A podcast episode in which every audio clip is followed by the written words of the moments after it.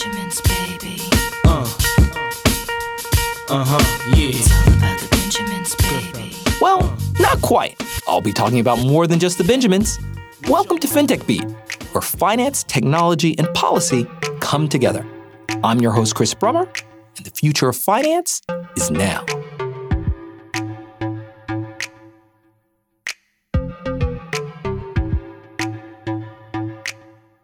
Hi, FinTech Beat listeners. I'm Amias Gerety, partner at QED Investors, back again and excited to be looking ahead into 2023. Following up on our conversation about the vanishing FinTech IPO, I wanted to zoom out and look at the current FinTech market from a longer term perspective, thinking that maybe this task of reinventing finance is a never ending story. There are few people who have been more influential in that story than Steve McLaughlin. Steve's number is in the Rolodex of every FinTech investor and if you're the founder of a high potential fintech, chances are that your phone number is already in his contacts. Steve McLaughlin is the founder and CEO of FT Partners, the only investment bank focused exclusively on financial technology. Steve started FT Partners in the wake of the dot com bust, and so he's seen as many cycles as anyone in this industry. As we open up the new year, full of resolutions and hopes for change, I'm reminding myself that the best founders never stop learning. So I've asked Steve to come by and help distill some lessons from the latest fintech boom and help us make sense of what he's learned in more than 25 years of deal making in financial services.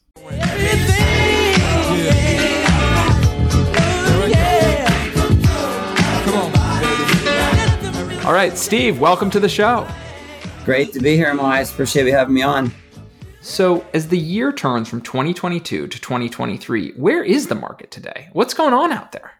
Wow, good question. Um, look, I think everybody knows just from the stocks, uh, you know, getting hammered that uh, the market's down a lot, and fintech is amongst uh, the hardest hit.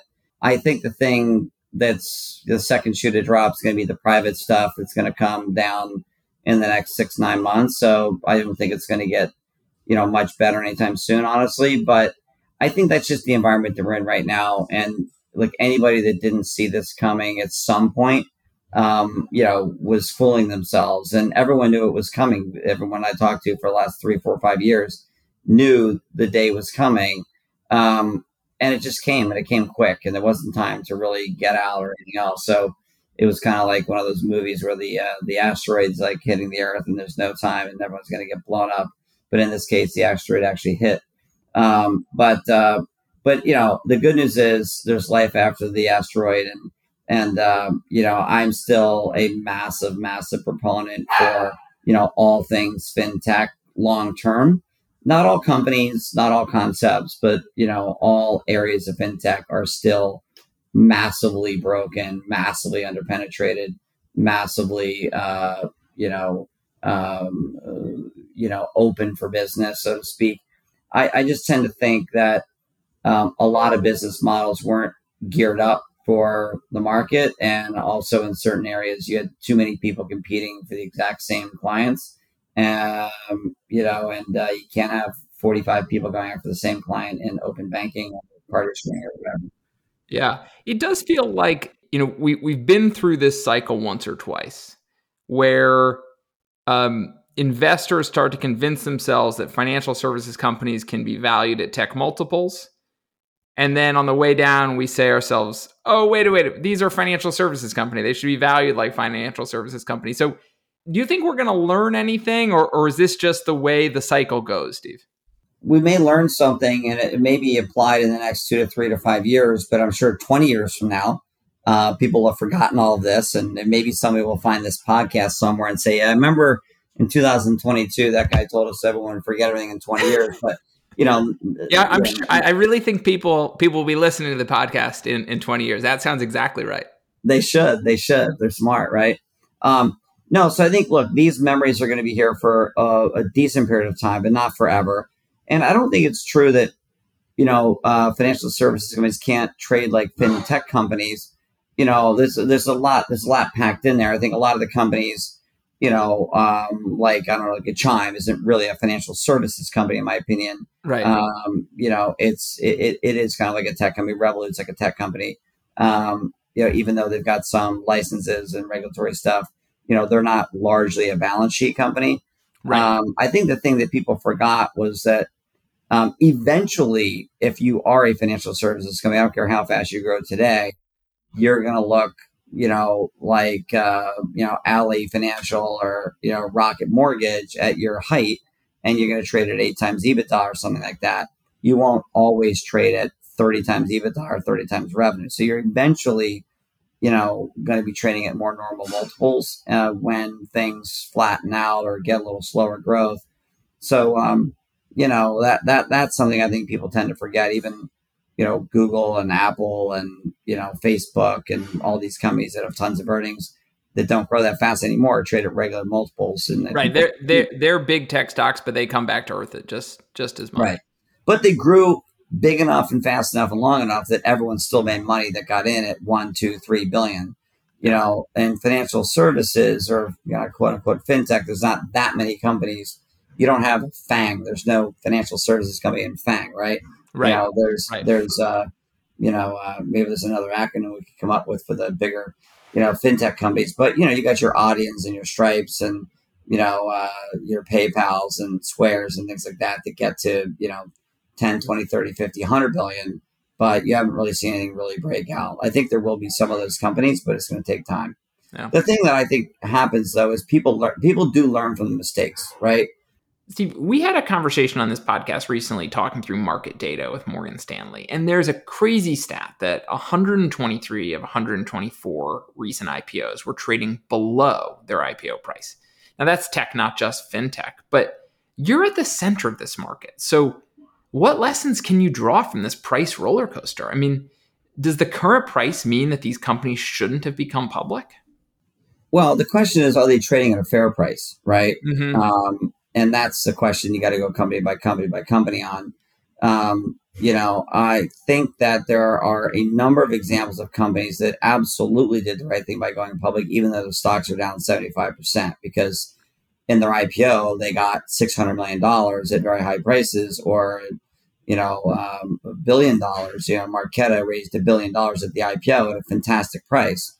Uh, the stock's way down but uh, they have 1.6 billion dollars on the balance sheet right now, and I'm sure they're going to be able to build their way out of that, and the stock's going to be flying in the next six to 12 to 18 months. You know, same thing with like an AvidXchange. You know, we um, saw those guys go public. They raised 600 million dollars at a fantastic price, and the stock went down. The funny thing is, though, these companies are performing, right? So you look Right. at Avid Market. I'm not a research analyst, but they've hit their numbers, right? They they're beating their numbers and the stocks have still come down. The ones you got to be worried about is they probably shouldn't have gone public is where their projections were complete nonsense and they've missed all their numbers and they just disappointed and pissed everybody off in the public markets.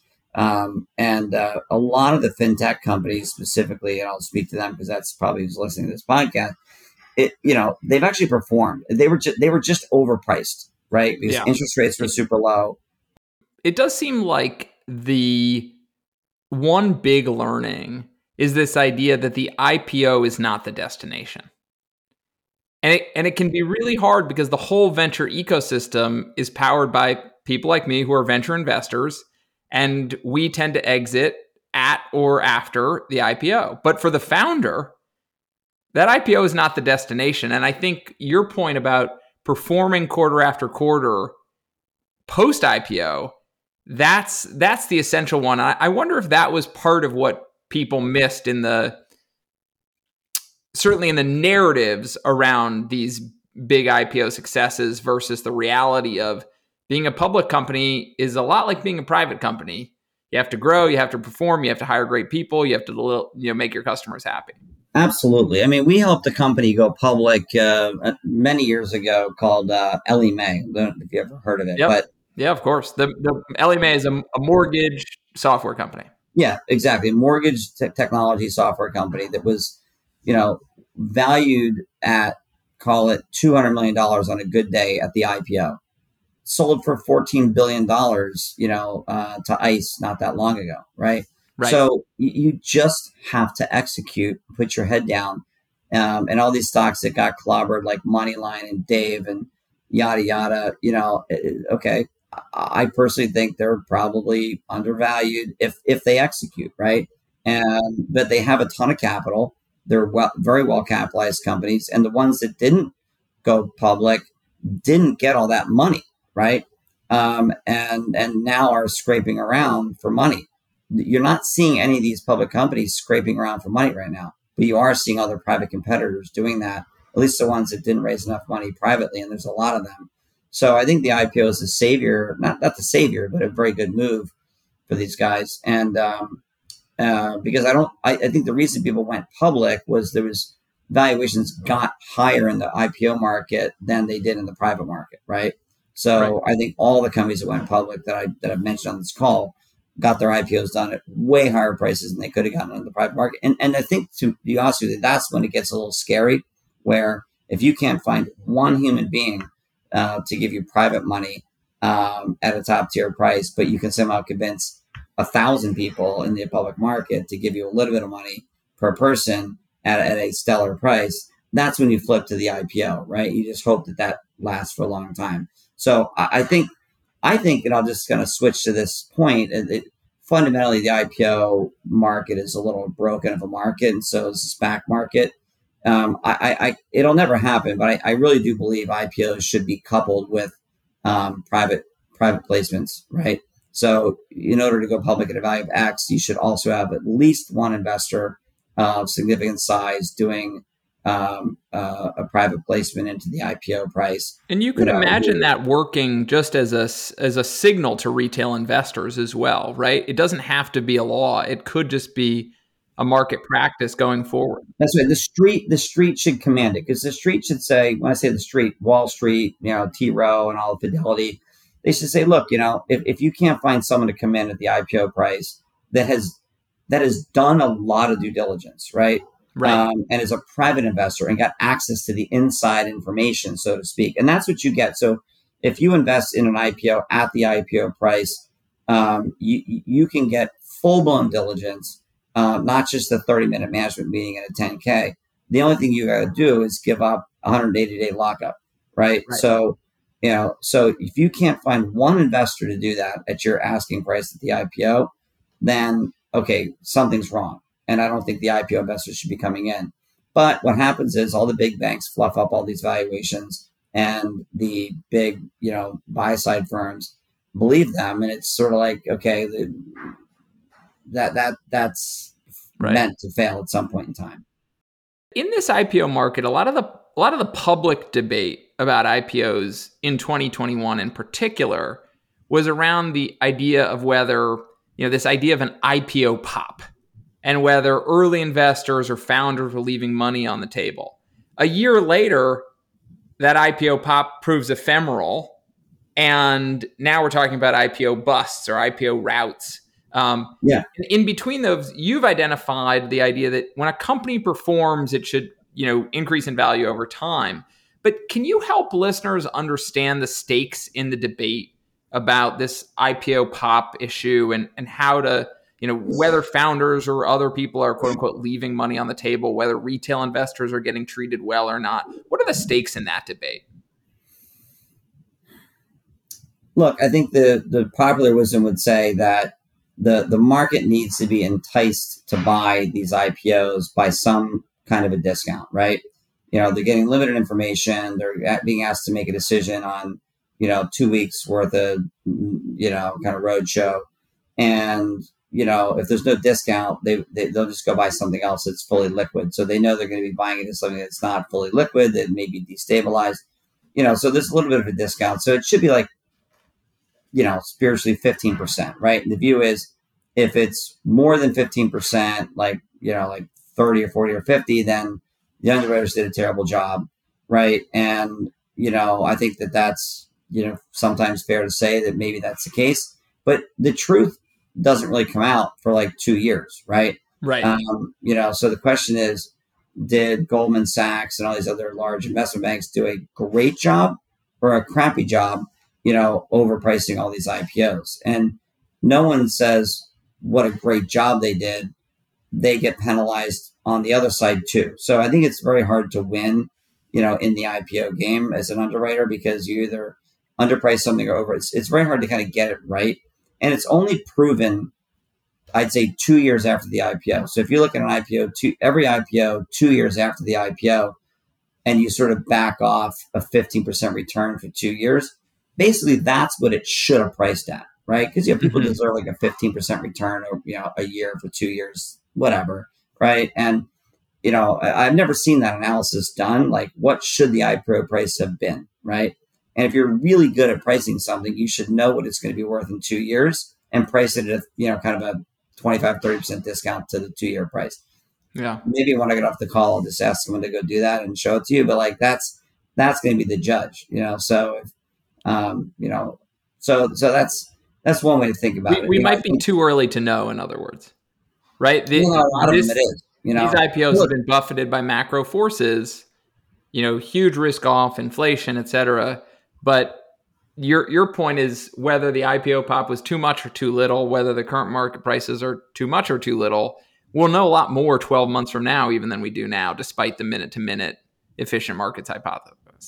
Exactly, and, and and and you know, you take a stock like you know Square when it went public, it priced way below its its asking price, and all these ratchets kind of kicked in for GIC and other people, and then like a year later, it shoots up to like 10x the price or whatever it is over the next couple of years. So, you know, it was it wasn't that it was priced wrong; it was actually priced low, right? Uh, not high. It's just like in that. So in that case, and it's still up you know, so you still could have invested at, at you know, a much Right, higher price and gotten a great return. So, you know, it's just hard to say, you know, but one of the famous failed IPOs I talk about all the time was probably the IPO of MasterCard, which every investment bank on the street brags that they were part of, but it was priced at seven or no, sorry, five billion dollars and is now worth like three hundred billion dollars, right?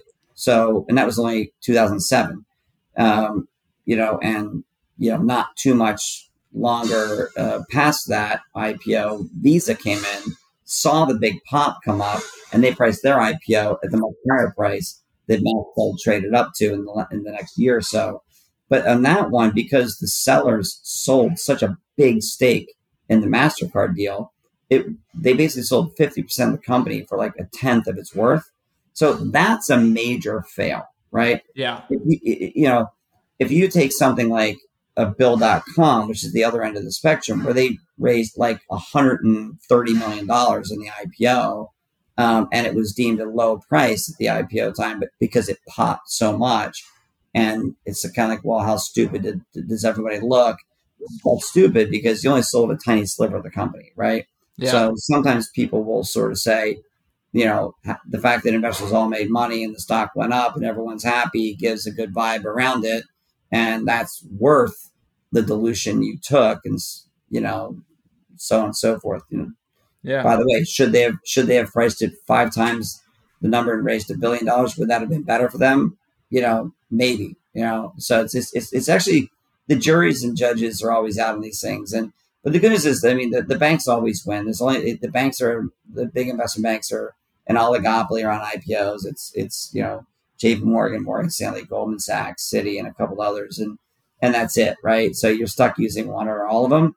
And I think Silicon Valley, as much as they absolutely hate the big banks, you know, for their IPO execution and all this kind of stuff, they never reward you know uh, the smaller banks that are in the equity underwriting business to compete with them, right? Right. So you don't have the Thomas Weisel, Robertson Stephens, Montgomery, you know, all those kind of guys that you used to have. So until they anoint someone else, you know, the up and comer, they're stuck with the oligopoly of the of the big investment banks. Steve, you're you're a deal maker, so I want to shift gears as we close out here, just to talk about the stages of being a founder. You know, what you do essentially is you help founders negotiate with buyers of their stock, and that's the the one thing that you do, and you do it for early stage companies, and you do it for late stage companies. Yep. What are some of the most common mistakes that you see founders make as they mature into this? Uh, you know, learning this game of negotiating with investors.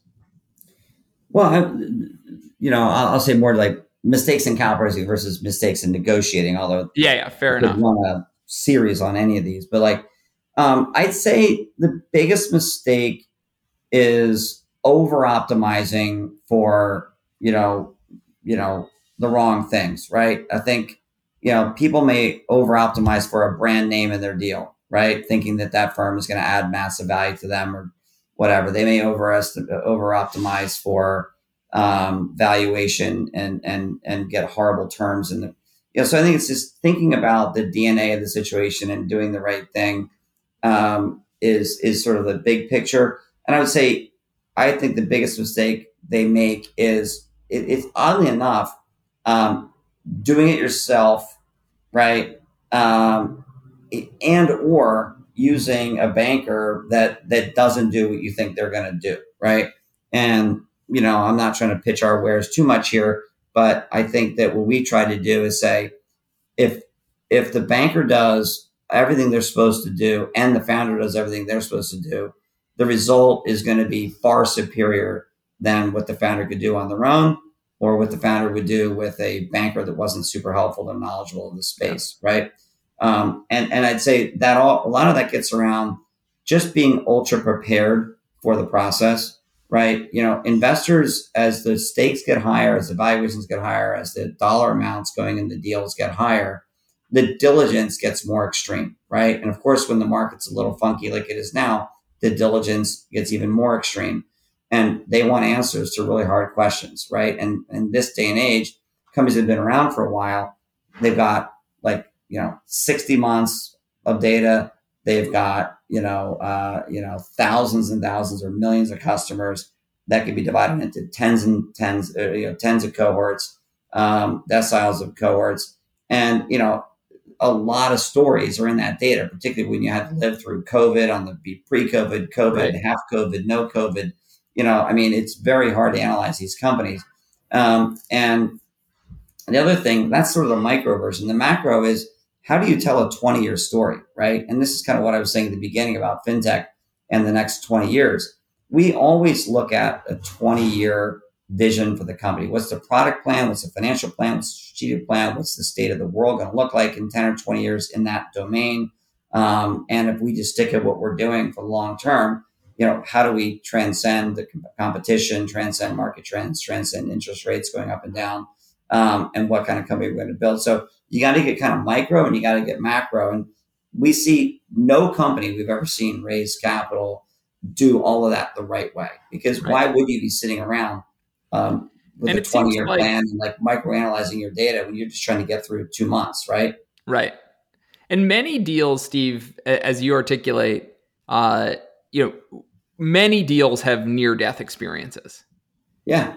Have, have you seen, and certainly we're all living through the Twitter saga, so we see, you know, publicly played out the way deals come close and then back off and then back and close and finally close. Yeah. Um, as as a banker, what is the role there to to try and keep things on track? Do you find that that these near death experiences are kind of a natural part, and experienced hands can get things back on the rails, or yeah. or is this just the nature of of the beast when you have you know, big money at stake?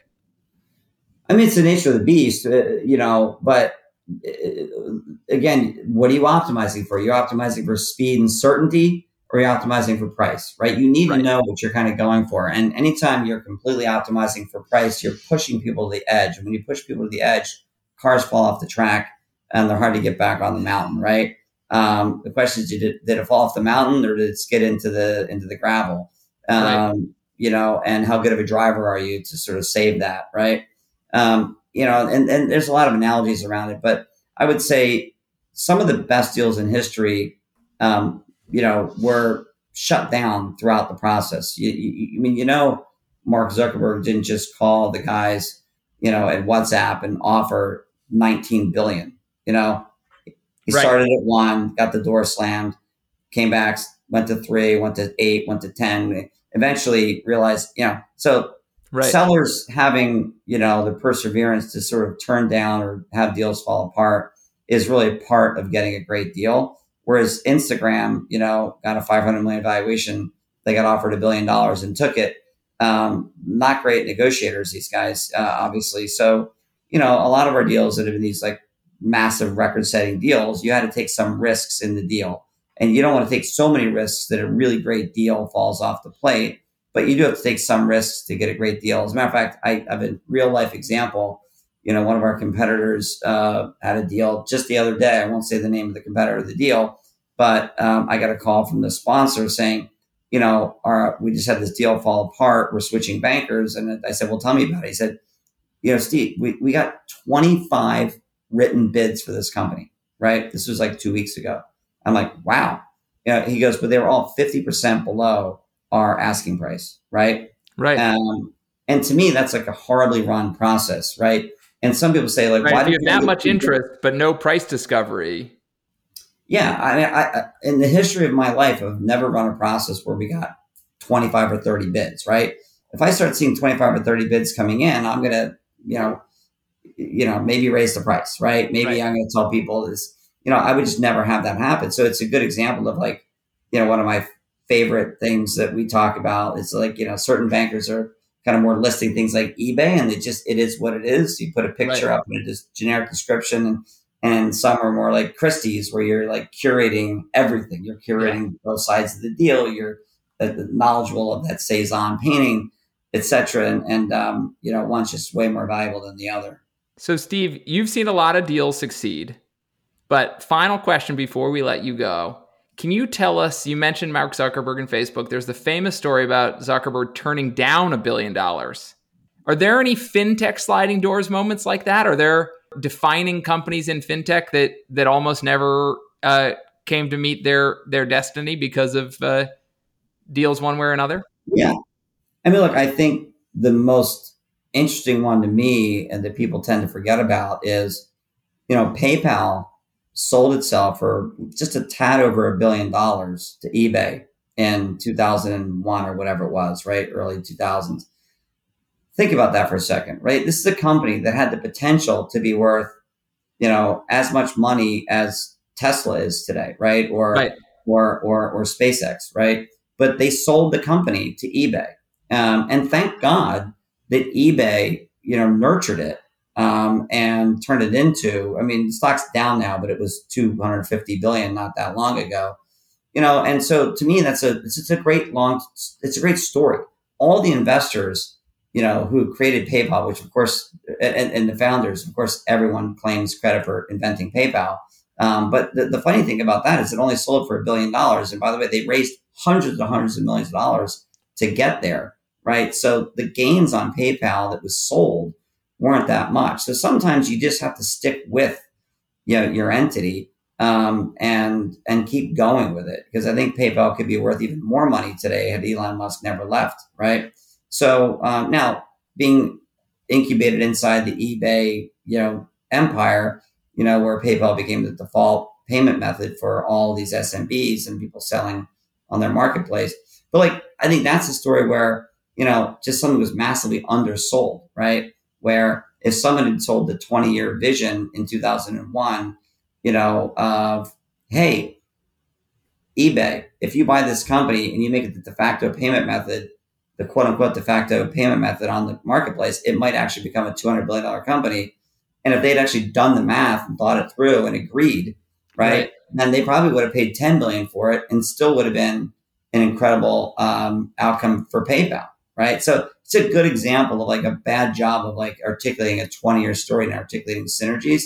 So, um, you know, and that's why when we raise money for Yeah, I, I love I love the story of uh, hundreds of millions of dollars invested, sell for a billion, and then eBay somehow you know turns it out. So so basically, the only people who made money on PayPal were the founders, and then the people who who became who stayed shareholders through the whole the whole ride.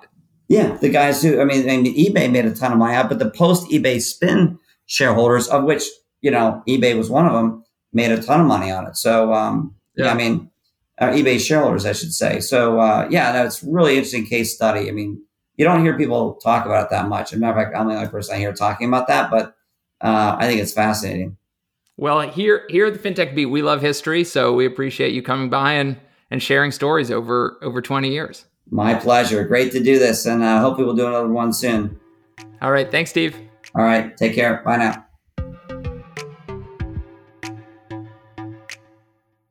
The cliche about investment bankers is that they don't care about the company, they just care about the transaction. After all, investment bankers get paid when a deal is done and not before. But Steve's stories today all emphasized the years before, and especially the years after, the transactions I asked him about. His critique centered on whether investors and founders understood their own 20 year stories. For PayPal, the $1 billion sale to eBay caused early investors to miss a 100x outcome 20 years later. For MasterCard, those who sold at the IPO missed an 80x return since 2006. As Steve points out, questions about an IPO pop or an IPO rout are minuscule compared to those who can understand the long run potential of the strongest fintech companies. And here's a lesson that's particularly relevant for this market be ultra prepared. Don't over optimize for things that won't matter to your actual business, and define yourself by your customer success. Even in a down market, those lessons seem to be working out just fine for Steve McLaughlin. Thanks for listening. If you enjoyed the show, please be sure to subscribe on Apple, Spotify, or wherever you get your podcasts. And we'd love to get your feedback. If you'd like to get in touch, just hit me up at Chris Brummer DR. That's at C H R I S B R U M M E R D R. We'd love to hear from you.